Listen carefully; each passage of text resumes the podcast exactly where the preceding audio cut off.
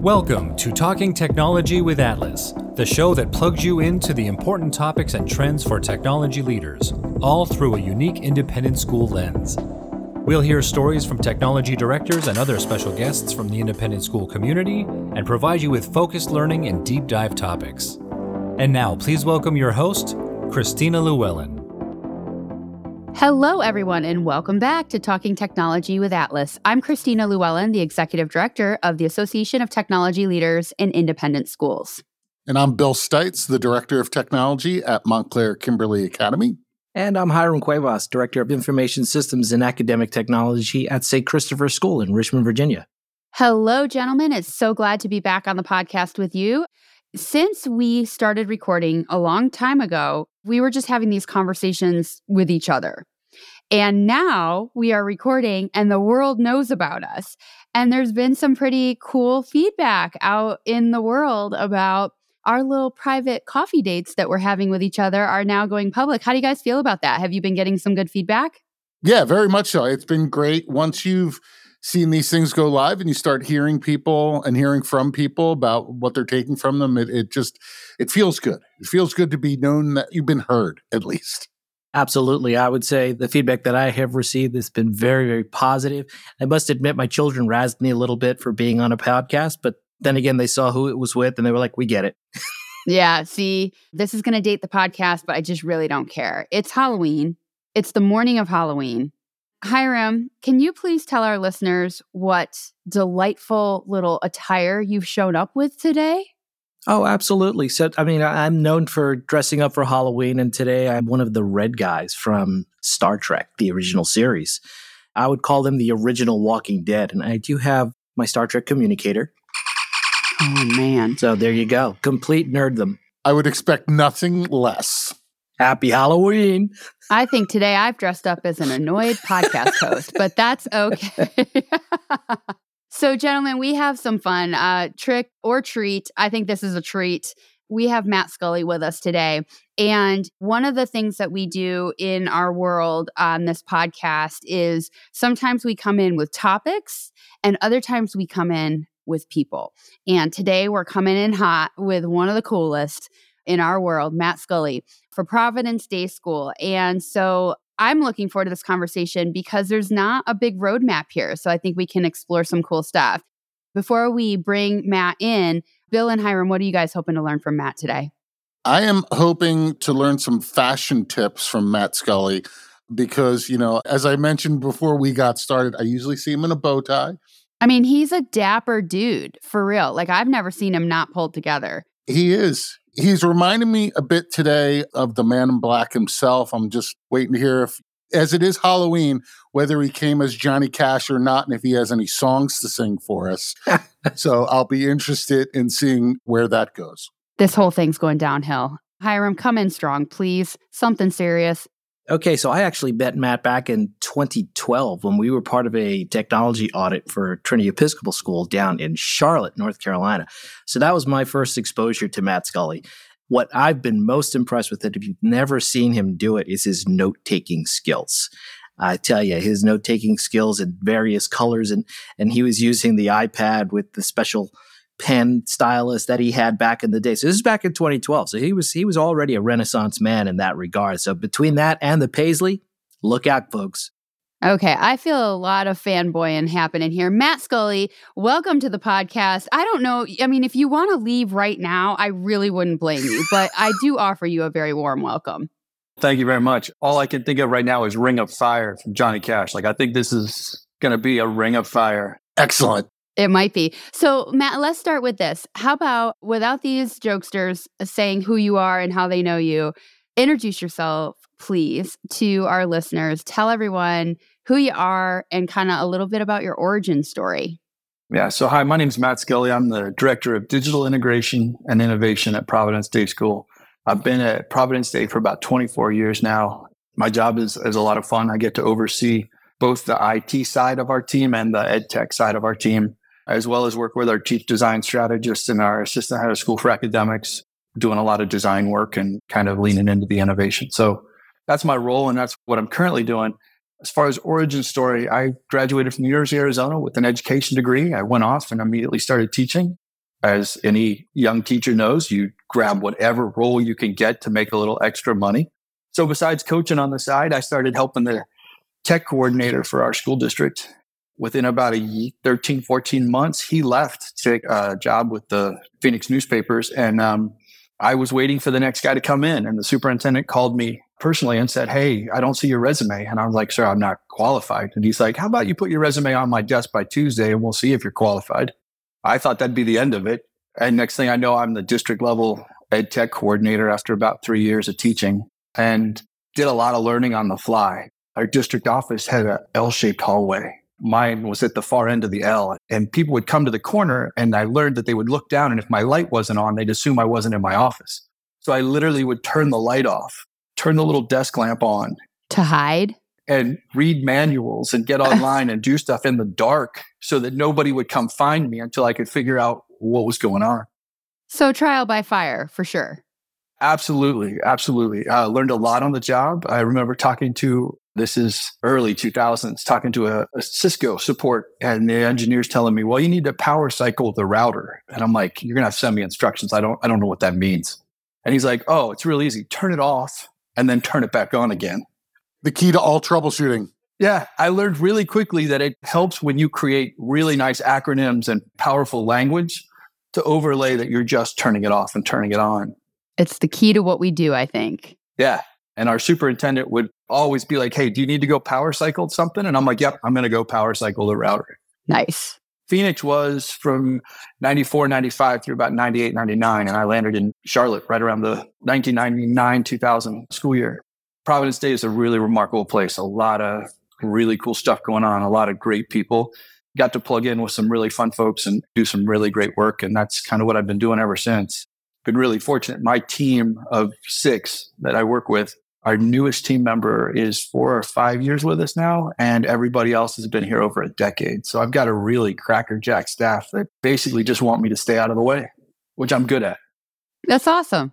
My kids are now out of high school, but I've raised a couple of band geek kids they will often say, What section are they in? Oh, they're brass. Oh, they're percussion. And that indicates something about their personality. And I've started to learn on this podcast that one of my favorite questions is, What did you teach? Because that might give us a little insight into your personality. So before you transitioned into the world of technology by fire, what did you teach? So I came out of school with a education degree, major in English, minor in US history was totally prepared to teach language arts and English and some US history. And my first teaching job, I had a section of English, a section of US history, civics. I had a pre algebra, an earth science, and a reading course. So I had five preps. I became the extra teacher in the eighth grade. So I had one of everything. And when my mom heard that I was teaching math, she was like, Oh, you're, you're going to last a week. You've got no chance. Well, as it turns out, you lasted three years until you were sucked over into tech. Now, the idea that you've been at Providence since 2000, right? Mm-hmm. A lot has changed. so, before I turn the mic over to my co host, my question for the moment is Can you walk me through that? I mean, what was your world like in 2000 compared to now? I mean, this field and this profession has grown up around you. That's kind of crazy. Yeah, we were actually just talking about this the other day. Uh, when I landed at Providence Day, it was all about file servers and delivering files to people. You know, it was, we had this network that we're trying to manage and having kids sign in. For those of us that are older, the opening of Get Smart with all the doors, you know, that he had to unlock to get into headquarters. That was our original system. Like you had to sign into the machine, then you had to sign into the file server, you had to sign in past the internet filter. It was all these different logins and literally, we timed it. It was like seven to nine minutes for kids to get into the machines at one point. It was just that laborious. And it was all about getting in so that you could get access to your files, which were stored locally.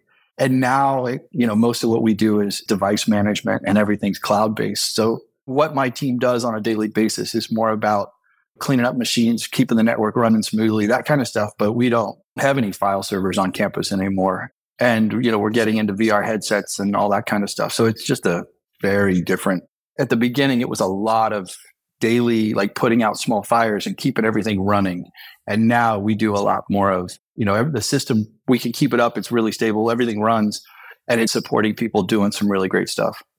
I think that one of the reasons that we invited you to be a part of this podcast is that I've observed that you never really lost the energy for students. You know, I think that sometimes the more you get into a support staff role, maybe you could take or leave all that energy around students, but you are really active with your student body and you kind of think of technology a little bit differently as it pertains to your students and how you involve them in the process of technology. What is your philosophy on that? Like, how do you stay so tapped into student needs and you're interested in their wellness? You know, it just seems to me like you have a passion. We all do, I hope, but I think that your interest in the kids is advanced, maybe a little bit more than some of your peers. I think I've always just been fascinated about being the best teacher I could be, building the best learning environments we could build, how learning works, how kids function. Those have been the things that really I geek out on more so than tech specs and that kind of stuff. And so I'm very fortunate I get to teach a class for juniors and seniors called the Art and Science of Teaching. And so these are typically juniors and seniors that are exploring education as a possible career path. And so we get to explore all this on a regular basis.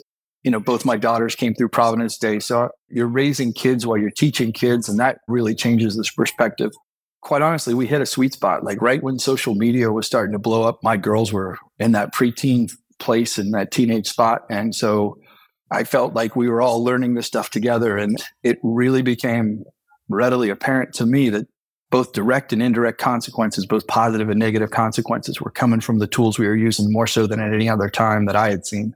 So I felt, as well as with a couple colleagues, Derek Willard, who is the head of school at Augusta, Augusta Prep, excuse me, and then we'll be going up to Ravenscroft next year. But he was a key player. We both saw this coming, like all this great potential, but there was something that we were anxious about. And so that really kept us involved with the students and how they were perceiving tech and what they were doing with it. It's really been something I've been really curious about and watching over the years. Matt, I got a question along the lines of the balance between those two. I mean, I think as you develop into your career and you start spending more and more time at an institution, a lot of times you can become segmented in certain areas. Your focus can kind of drift in one direction or the other, and maintaining that balance in both areas that you seem like you've been able to do from talking about how to reboot the router, you know what I mean, to working with the students. And really, how have you managed that in terms of keeping a foot in both areas? Because I think that's a struggle that a lot of tech directors, a lot of schools have in terms of the structure of their program and the, the way they organize themselves from kind of like that leadership position. How have you managed to keep that going? I was always curious about how these things worked. I was the kid who took apart the old alarm clock that we had with the flip over die, you know, like just to see how that worked. Never got it back together again. So I've always had that curiosity. But the other thing that's really important to me is making sure that the learning spaces that we're touching and the way we're influencing instruction, that we're doing no harm and actually leaning into doing some benefit. So it was always important to know how it worked. I was always curious about that. But the big piece for me is how do we build learning spaces and learning environments that allow these kids to do the things that really get them into long term retention of content, development of skills, leaning into those things that are really important. Great, you know the dates around the Civil War, but do you have the context to understand all of those other pieces? And, and when you suddenly put a kid in a VR headset and take them places, that's the stuff that I geek out about because that's really fun. So, again, it's always been a curiosity about both sides of it.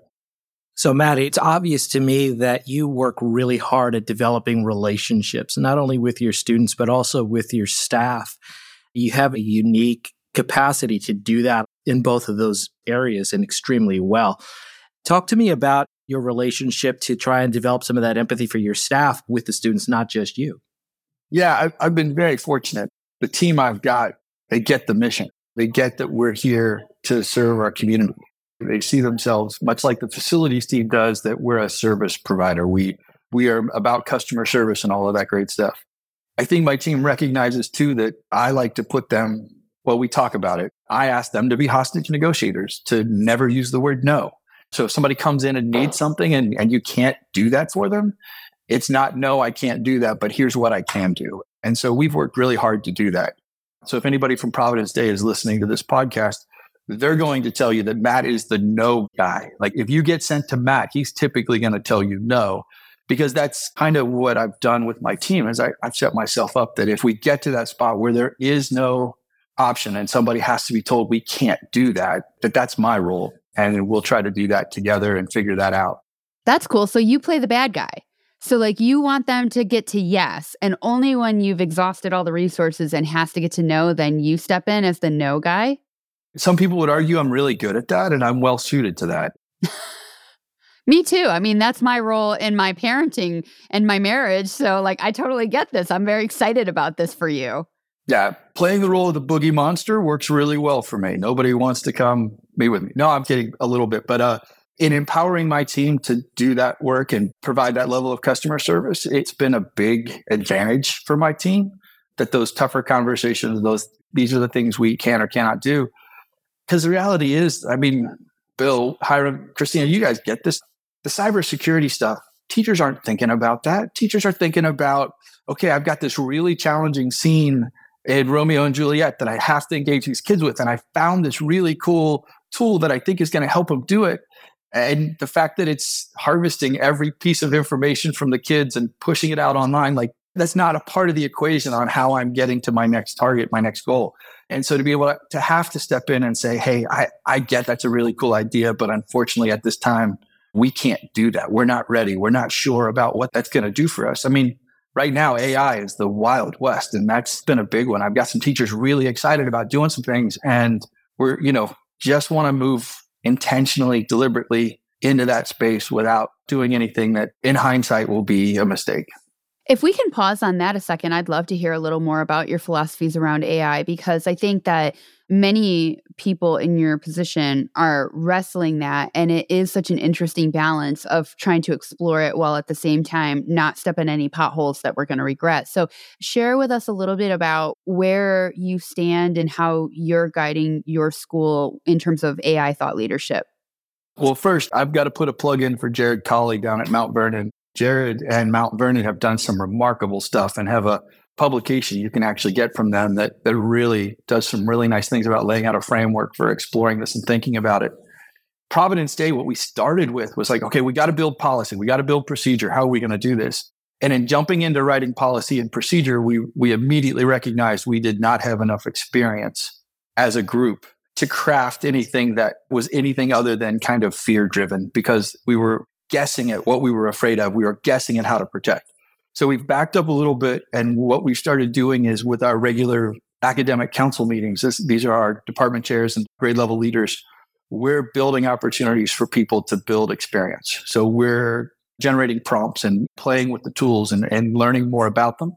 And from those experiences, we're extrapolating each time we meet and we have an experience. What did we learn? What do we know? What do we want to know. And as we continue to build these experiences, our goal is by the spring to have enough experience to kind of draft the first guidelines for what we think we want to do. In the meantime, we're really asking teachers to make sure that everything they're doing that's related to AI, that we're having conversations with each other. So we're asking them to let us know if you're going to use AI, let's talk beforehand. Let's talk about what you're doing. Let's talk about how you want to use it. Let's talk about are we setting clear boundaries for the kids about what they can and can't do? An interesting side piece is it's led to some really great conversation about assessment because there's so much fear around the kids are going to just have the AI do the homework. The kids are going to just have it build the assignment for them. That I think it's generated some really cool conversations with kids about, well, wait, you need to understand what I'm trying to measure in this assessment. You need to understand what I need to know you can or cannot do. So therefore, as long as the AI is not doing that for you, then the AI can help you and support you. I need to know you can write a topic sentence. So you can't have the AI write your topic sentence. You can have the AI generate five topic sentences and we can talk about which one's the best one. And then you craft one using those five models. Great. But I want to see those five models and I want to see what you finished and created so that I can say, yes, student A knows how to write a topic sentence. And so there's been some really cool conversation around it we've had the obvious mishaps that other schools have had. I had a teacher come to me and she's like, I think this kid cheated. And I, we're reading through the assignment and we get to the question. And it's like, the question was using Google Images, find an image of a music box that looks like the music box from the opening of the novella. And the kid's response that he pasted in was, I'm a text based machine and cannot generate this response. Oh, no. Oh, kid. oh. So, of course, the teacher's asking me, like, do you think this is cheating? And I'm like, well, I hope it's cheating because if it's not, he thinks he's a text based machine. Like, we've got two potential problems. Cheating's the easier one to address. I mean, at the very least, it's a conversation starter for sure. So we're wrestling with it, we're getting through it. But I really think that if we stay focused on what our goals are, what our outcomes are, what, what are we trying to accomplish as educators, we're going to be able to be uh, in the sweet spot. Are we going to make mistakes? Sure. These tools are really complicated and hard to understand. Are we ultimately going to come out on the other side having more advantages than disadvantages? I believe so. Hearing the way you're describing the way in which you're approaching that topic of AI in this case, you know, or any kind of like new trend that is fraught with fear or maybe misunderstanding is great because it talks about how you need to develop the understanding and the appreciation of that trend with everyone and get everyone's kind of like knowledge up before you can really start tackling that. And one of the things that I appreciate and I want to pivot towards is when you talk about that, you're talking about, you know, the professional development. How are you you know learning all of these new things whether it's with a new trend like ai or you mentioned before like turning the light off in your office so that you can sit down and, and you know go through the books. We can't really turn off our lights any longer just with the demands that we have upon us but it really kind of speaks to the need for this level of professional development. And I loved hearing the way you talk about, you know, the way in which you're supporting your staff so that they can be the yes people you can be the bad guy when you need to and you can set the frame or the context for the reason for the no in these things. But but as you think about the ways in which you support your staff how do you go about developing your staff? I love that you said that you put them in positions so that you can be left alone. And I love that because what that means to me is that there's been a level of proficiency that's been developed amongst the staff in certain areas where you can delegate those things off. You can hand those things off and allow them to own those things and know that that work's going to get done. How have you supported your staff in getting to that point where you can take that step back and feel that you've done enough in the areas of PD and development to really empower that? One of the big things for us is when new opportunities come up, getting people in contact with the right people so Shannon Welton is one of my instructional strategists, does mostly middle and upper school work. She's working with Alyssa Finney-Brock down at Optima Ed on the VR stuff. And like having that connection and having someone help us through that learning curve is instrumental. I often see folks doing our role feeling like they have to figure it out first, that they have to become a quasi expert before they can hand it off to anybody else. My team will tell you I'm pretty close to being useless in, in a lot of situations. And in some cases, they appreciate that. They like the opportunity to be the expert in this area or do this thing. My role is to set them up and make the connections. I think the other piece is when we are working through stuff, we've set some large targets as far as the way we do things. I mentioned earlier the hostage negotiation, trying not to say no. Like we have large umbrella ideas so that as new ideas come at us, as new situations that we've never seen before come at us, my team has a framework in which to kind of work through making those decisions. And as far as helping them and leading them through that, I always try to never make it a you did the wrong thing or you did the right thing. But it's like, help me understand how you applied our framework here. And as long as we're working within that framework, great. We may decide to do something different next time. But in that moment, you made a decision based on your experience here, your time here, our community values, you know, bigger than the team, but like what Providence Day is all about. And I think it makes sense that you made that decision in that moment. Moving forward, let's talk about how we want to handle that. And then we bring that, you know, my team member and I who might have that conversation are going to bring that to the team meeting, which we do once a week, and share that with the rest of the team so that one, what two of us have talked about is agreed to by all seven of us. The other piece is that we get to brainstorm a little bit about these novel and unique situations so that as a team, we're all thinking about the same stuff. Because my network admin comes at these questions very differently than my instructional strategist, right? My lower school instructional strategist has a very education oriented focus. My network admin he doesn't. He's not an educator. So having all of those perspectives and voices shape our choices and, and lean into our stuff moving forward have been essential for us. But again, in those individual moments when they have to make a decision on the fly, I hope we have enough of a framework that gives them kind of borders and guardrails to work within. So, Matt, one of the things that I was struck by is your level of respect for your team and the relationship that you have with your team. I love the fact that it's fairly obvious that you trust them implicitly. The other is that you want to set them up for success so that they can actually serve as partners within the school community. And the third thing that struck a chord with me, because it resonates with me almost directly, is I find myself knowing a little bit about a lot of different things in my role. You almost feel like you're in triage an, as an ER doctor. You kind of go in and you're like, all right, what's coming at me now? But you really are relying so much on the expertise of your team and the development of your team. If people don't know it, it sounds like Providence Forge is a very, very special place to work in this field. Yeah, I mean, I've got to say, what I do and how I'm doing things is what I've been shown from other leadership roles. I'm constantly figuring out how to be a better leader by watching those around me. And so I'm, I'm very fortunate that I've worked with some great folks over the years. And that's really been essential to how I do stuff. The other big piece is we have a unique, diverse team, but the one common piece is these people are, well, they're all nuts. They're just crazy. And humor is a huge part of how this team clicks and bonds and communicates we started our team meeting this morning with about a 12 minute conversation about black licorice. And there were some really strong feelings about black licorice. Oh, yeah. That's a hard no for me, friend. What? What? Mm-mm. Nope. No, thanks. Please.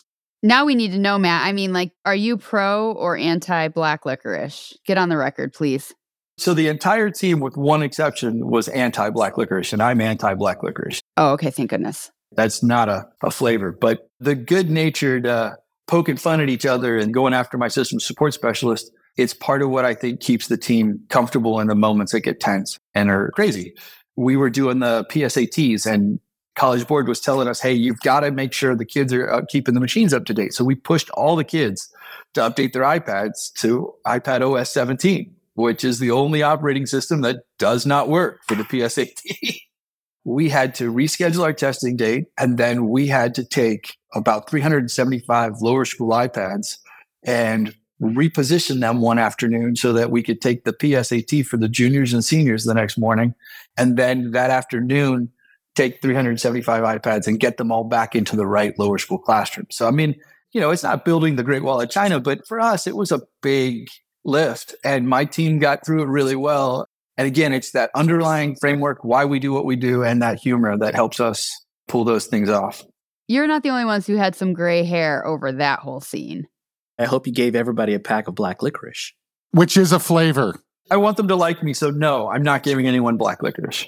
Yeah, good call. So, I have a question for you, Matt, because, you know, when I first came in to ATLIS, when I first came in as the executive director, the staff here, my incredible staff, could not sing your praises high enough. And so it's like I knew about you before we even met. And I think it's just because you've been an active, supportive contributor in the ATLIS community. And since you've been kind of inventing this job for the last two decades, kind of, you know, figuring out the plane as you're flying it, like many tech leaders, including Bill and Hiram, I'm just curious, like, what the ATLIS community has changed for you. You know, now that we've kind of firmed it up, I know that you guys were gathering elsewhere and making connections elsewhere, but now that we've brought you together into our crazy little ATLIS tent, talk to me a little bit about that. And also, I know that you've been a leader in our space, that so many people learn from you and you've helped lead programming that ATLIS does, including our now ALI program, our ATLIS Leadership Institute. So basically I'm saying, can you tell me a little bit about how much you love us? yeah. So prior to ATLIS, what would happen is you you would go to a conference, and what I learned really quick is the ed tech folks sit in the back right corner. So you'd go to the keynotes and you drift to the back right corner and you look around for people that were, you know, you get a sense of like, oh, they're carrying a backpack, they've got tools, they pulled out their laptop, they pulled out their iPad. These are my people. And so you'd go to a conference about something else and then look to find the ed tech people and the IT people and try to have some good conversations. ATLIS, there's no back right. It's everybody at the conference and it's all these amazing people doing amazing stuff. And I think what's amazing is like, it doesn't matter that Providence Day has, uh, you know, over 1900 kids this year and we're big. I go to those conferences and I sit down with somebody and I, I learn that somebody running a, a school that has 350 kids is doing something incredibly agile and flexible that's going to be a beautiful idea for me to steal and bring back to my school. And like any good con artist, I, I mean, I've just been stealing everybody else's stuff for 25 years now. Like, I don't know the last time I came up with an original idea. It's just applying these great ideas to other places. And, and ATLIS is a huge piece of that the resources, the podcast, the conferences, like it is a phenomenal opportunity to get connected in with people that get it.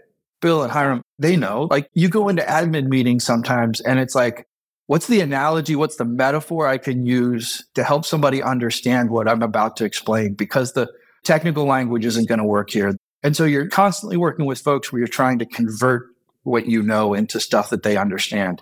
When you go to ATLIS, you don't have to convert. You can speak your native tongue and everybody gets it. That's awesome. I know that you also have been such a wonderful mentor to folks who are coming up in a way behind you as new technology leaders, clearly at your own school, but also within the ATLIS community. Why do you think that's important? Like, why do you contribute your time? I mean, my understanding is you're always willing to pick up a call or answer an email. So, you know, you give a lot of your time to help others in your position why do you do that? You guys are making me sound really good. I don't know what I owe you for this later, but um, you'll get your bill. I don't even know that I can live up to half of this.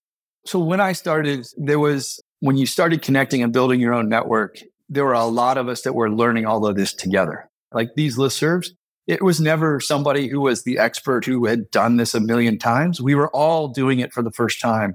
And that community, that sense of like taking a little bit of this and a little bit of that and figuring out how to make your network come online tomorrow. Like that was huge. So as I've matured, as my beard has gotten whiter and whiter, I feel like I'm watching the next generations come up through that. And it's where I can offer, you know, a little bit of like, it took me five years to figure this out. Like if I can give you the Candyland shortcut to get past the molasses swamp and get to the other side faster, like, why would I not do that? That is an incredible analogy. Let's everybody bookmark that one. That's great. I don't think I necessarily know more or smarter than anybody else. I've just been around longer. I've just seen more things come through. And you can start getting a feel for, I'm sure Bill and Hiram do this. Like you start talking to a vendor and you know some of the right questions to ask. Like, so, so how long have you guys been around? Who's behind you? Like, oh, that's the same venture capital company that basically creates new companies and sells them to somebody else. I'm going to wait three years and then I'm going to talk to you again because you'll have changed names twice and you'll be part of something bigger. I'm not going to jump in right now. Or you find somebody who's literally on the edge of doing something and you're like, oh, you're literally doing something cool and I'm going to get in on this because it's not about creating a commodity to sell later. It's about doing something really cool. And those things come from experience. And so anytime you can kind of shortcut things for people and help them see those things, I think that's it's a good thing basically it boils down to this. When I was going into middle school, my mom went back to teaching. My sister was a little bit younger, so she wasn't necessarily in this, but my, my brother and I had to learn how to do laundry and had to learn how to make meatloaves and start cooking. And when we would complain, the line was always, you two aren't pretty enough to be useless. Moms, brutal.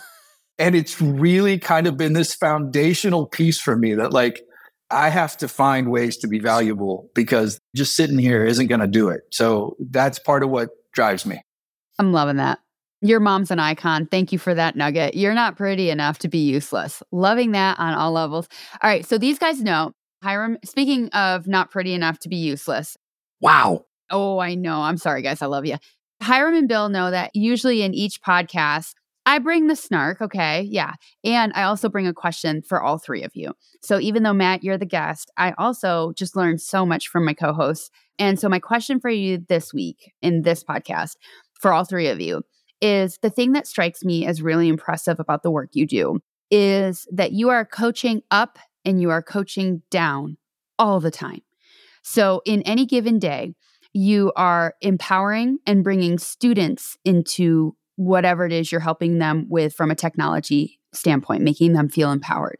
At the same time, your very next meeting is walking into an admin office and using those Candyland analogies to help them understand why we're trying to protect the school in a certain way or why we're trying to be innovative in a certain way. So I know that's kind of a big question, but my question for all three of you, and anybody can go first, is simply in any given day, you're coaching up, you're coaching down. That has to be kind of tricky. How do you get good at that? How do you perfect that skill set? Please teach me. the only thing I'll say is something I've been hearing a lot of people talk about, which is to pause for a moment and to really listen. And I think that that is for so much of what we do. I think what we do is we sit at that middle point between all this confusing technology that people don't understand, not because they don't want to, but maybe they just don't have the time.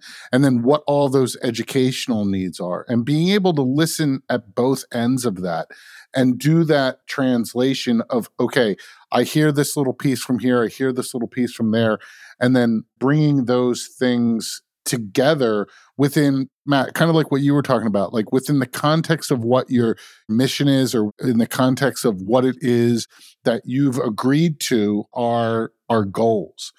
And I think that so much of that is, at least in my mind, listening to both those sides, understanding where our grounding is, and then trying to take the time, if you have it, which we often don't, but to take that time to really coach up or coach down based on the intersection of all of those things, which I think to your other point, Matt, that level comes with a certain degree of time in the job. I don't know whether or not that is something that someone going through the ALI program that's fairly new to the job a new tech leader that they would really be able to get without that time. It's the benefit of the fact that you and I both have a gray beard and Hiram and I both have no hair on the top of our heads.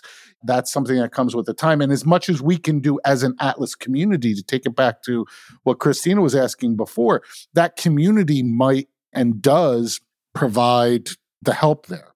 I mean, I get some themes, right? Because it's like, okay, so experience, certainly helps you coaching up and coaching down because you've just been doing it a long time.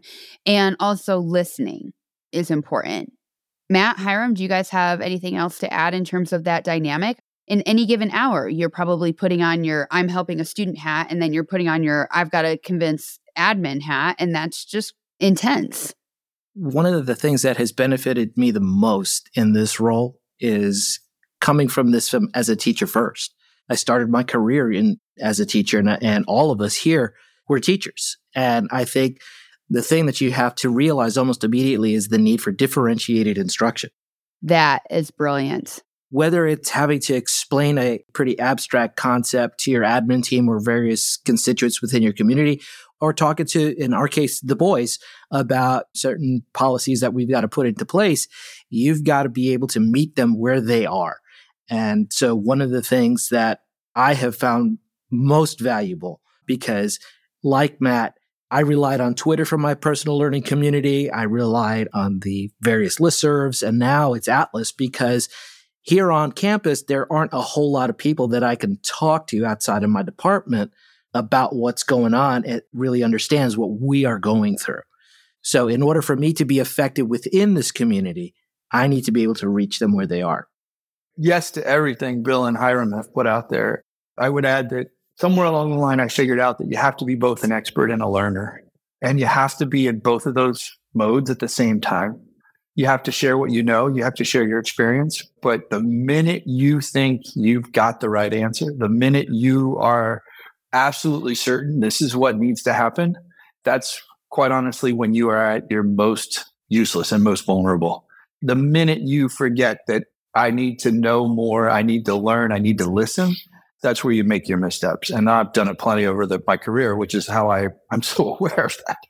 I think the other thing that I've recently come across is um, a gentleman by the name of Jared Horvath was speaking this summer at the Southern Association's annual conference. And Jared was sharing a lot of things, but one of the things that really struck me was everybody has a primary story about any tool. And you know, as Bill's mentioned and Hiram's mentioned, listening to people, but like trying to unpack their primary story. The easiest one is when kids pull out their phones or an iPad, for example. their primary story is not this is an education tool. This is a learning device right? Their primary story is this is what entertains me when no one else is around. This is how I get to my games.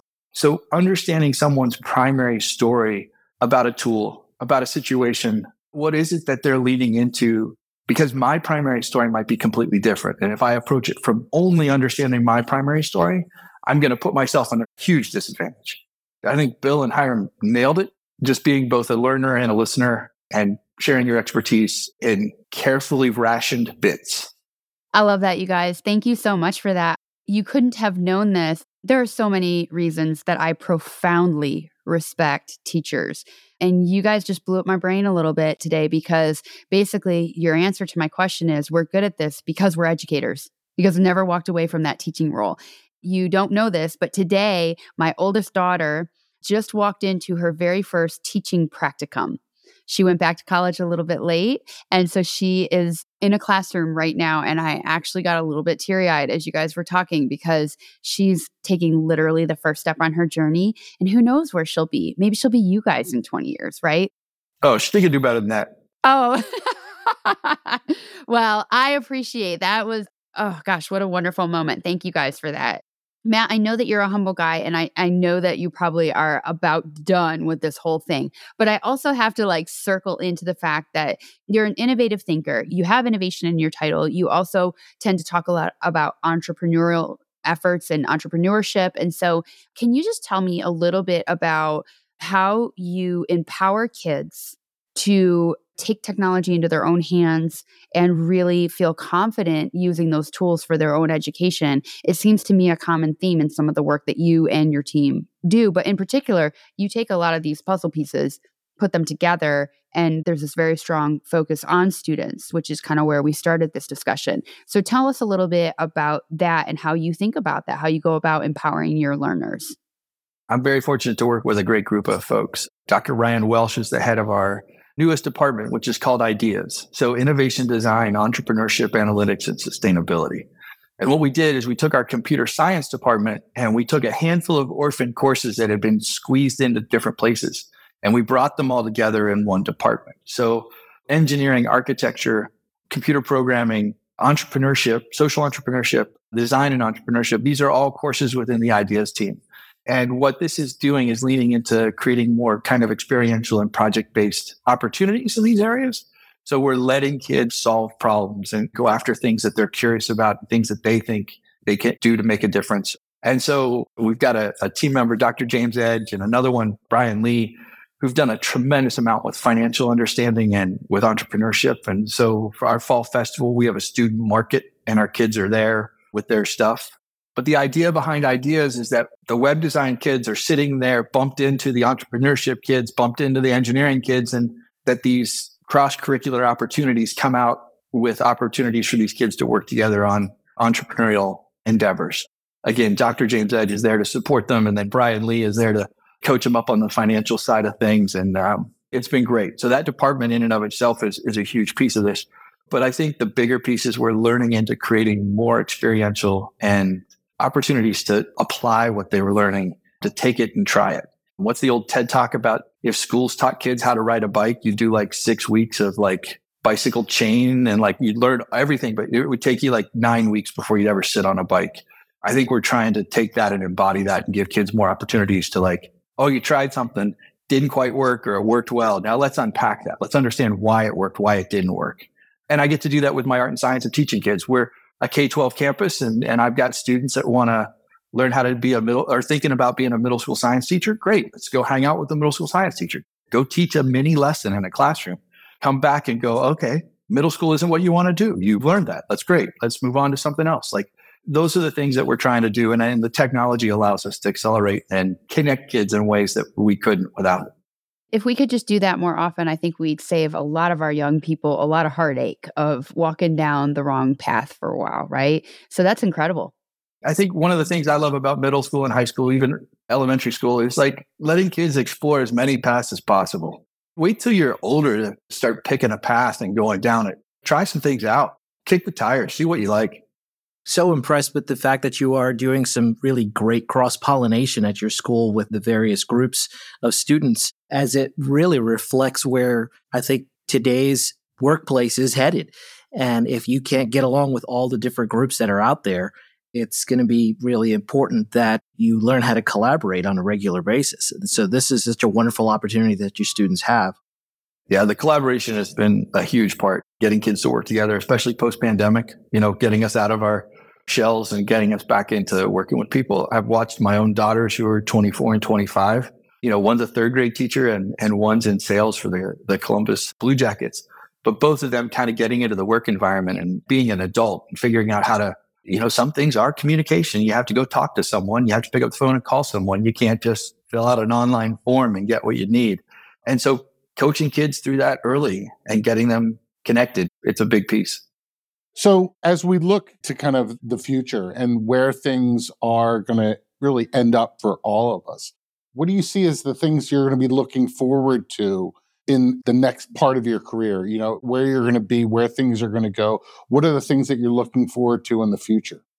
I'm really curious about virtual reality and augmented reality. I'm really curious about AI and where this is going to take us, how we do this in a way where we're not sharing too much information and, and how we're controlling what information we get and how we're validating sources. Like a lot of that is really just, I'm fascinated by how this is going to unfold and unpack. Personally, I think one of the areas that I, I'm really curious about is how we help teachers really streamline and create more efficiencies where they're doing the same work at the same quality without giving up nights and weekends and people outside of education, let me say it this way, don't get that. Yeah, some teachers may have the summers off, but man, Tuesday night through Sunday afternoon, they don't. They're grading papers, they're working on stuff, they're planning lessons. I live with a sixth grade English teacher. She is phenomenal. And, you know, in football season, it's great because I can be on the couch watching football and she's unfortunately stuck grading essays. So things that we can do there where AI can lean into the process and create more time for teachers to not have to work quite as hard and as long, but still get similar results. So where they can partner with an AI that's going to help them generate the same quality of comment, like where they can apply their understanding of the child and the AI can apply their understanding of the content or the skills. And that's the sweet spot. Like that's what really excites me about the potential coming up. So, Matt, one of the things I think is great about what you said there is, and Hiram will remember this. Hiram was up my way a few weeks ago, and you know, I too live with a teacher, as does Hiram. You know, uh, my wife is a Spanish teacher, and one of the most interesting things is we were having a conversation with my wife about using AI to help do our lesson planning and to reduce that because I see the exact same thing. I'm watching the the Eagles play football, my wife's grading or doing all the work that she has, or she's trying to put together a lesson. One of the things that I think is very interesting about all that, and this was the point I think Hiram was trying to make and I was trying to make, is she thought that using AI to help plan her lessons was cheating. She thought she was cheating her kids.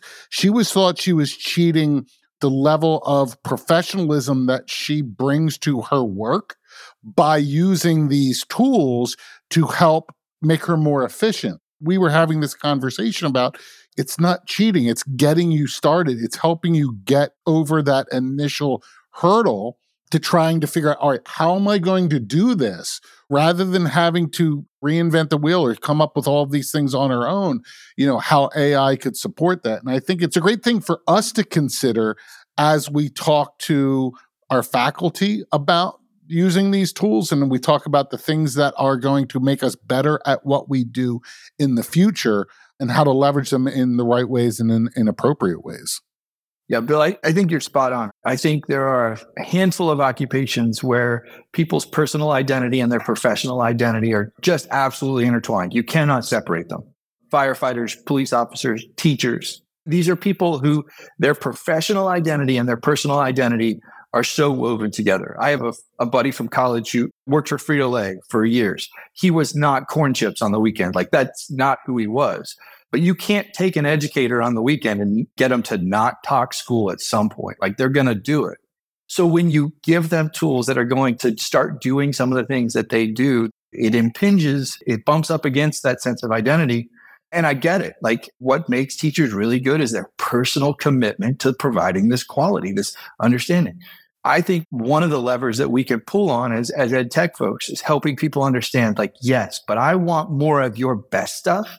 I don't want your time spent on the stuff that isn't the best. The best is you know in the kids. The best is the relationship you have with the kids. If AI generates five ideas for you and you can pick the one that works best for period two and the one that works best for period three, that's gold because you know the kids. You're doing the most important work there, building those relationships and knowing how these kids are going to respond to these different ideas and these different lessons, right? You nailed it, Bill. Like that's going to be the big challenge is helping people not think of this as cheating, as taking shortcuts. Because the teachers that I know, they don't take shortcuts.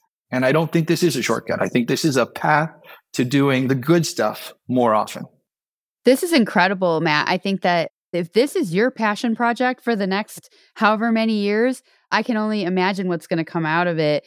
I just messaged my team as you were talking, and I'm like, well, I know what Matt Scully is going to be talking about at the annual conference driving efficiency for teachers. This is incredible. I love this topic. I love that you have passion around it like almost everything you've been passionate about over the last however many years, when you get an interest, it ends up being a benefit to our entire community. And so now, everyone, you heard it here first. Matt Scully has a new pet project. And so we're going to frame up some content around this because I think that this, in and of itself, could be a whole nother conversation. And it's a really important one given the last few years that teachers have gone through. We should work really hard to figure out how to make their lives easier. So, as we wrap this up, I want to thank you for giving us so much of your time. It was incredible to wander around with you this morning, explore different aspects of things that you're interested in and other things that you're passionate about, and also a little bit about what's coming next. So it's been exciting. And I'm so glad that we got to know you a little bit better. Hopefully, we'll see you again on either this podcast or a webinar or speaking for ATLIS, you have always kind of made that circuit an important part of the work you do. And we're very, very grateful. Thank you for the opportunity. It's been fun. Any opportunity to hang with Bill and Hiram, I'm going to jump at it. Hey, me too. You know what? That's why we're doing this whole podcast. Christina, it goes without saying that hanging out with you is a number one. I mean, if I have to choose between Bill and Hiram or you, it's you. I was just trying to throw the old guys a bone. I mean, it's a safe bet. Hands down, hands down. And if you choose to hang out with me, there's a very low likelihood that you'll end up needing bail money or running up a big bar tab or anything like that. So I'm probably your safer bet. All I know is this is the last time we're taking Matt out for Thai food. He's not coming with us ever again. I think that's a lie, too. All right, guys, thank you for joining us once again for Talking Technology with ATLIS. We always get a little off the rails here, but honestly, do you expect anything different? Thank you for joining us. We'll see you next time. This has been Talking Technology with ATLIS, produced by the Association of Technology Leaders in Independent Schools. For more information about ATLIS and ATLIS membership, please visit theatlis.org. If you enjoyed this discussion, please subscribe, leave a review, and share this podcast with your colleagues in the independent school community. Thank you for listening.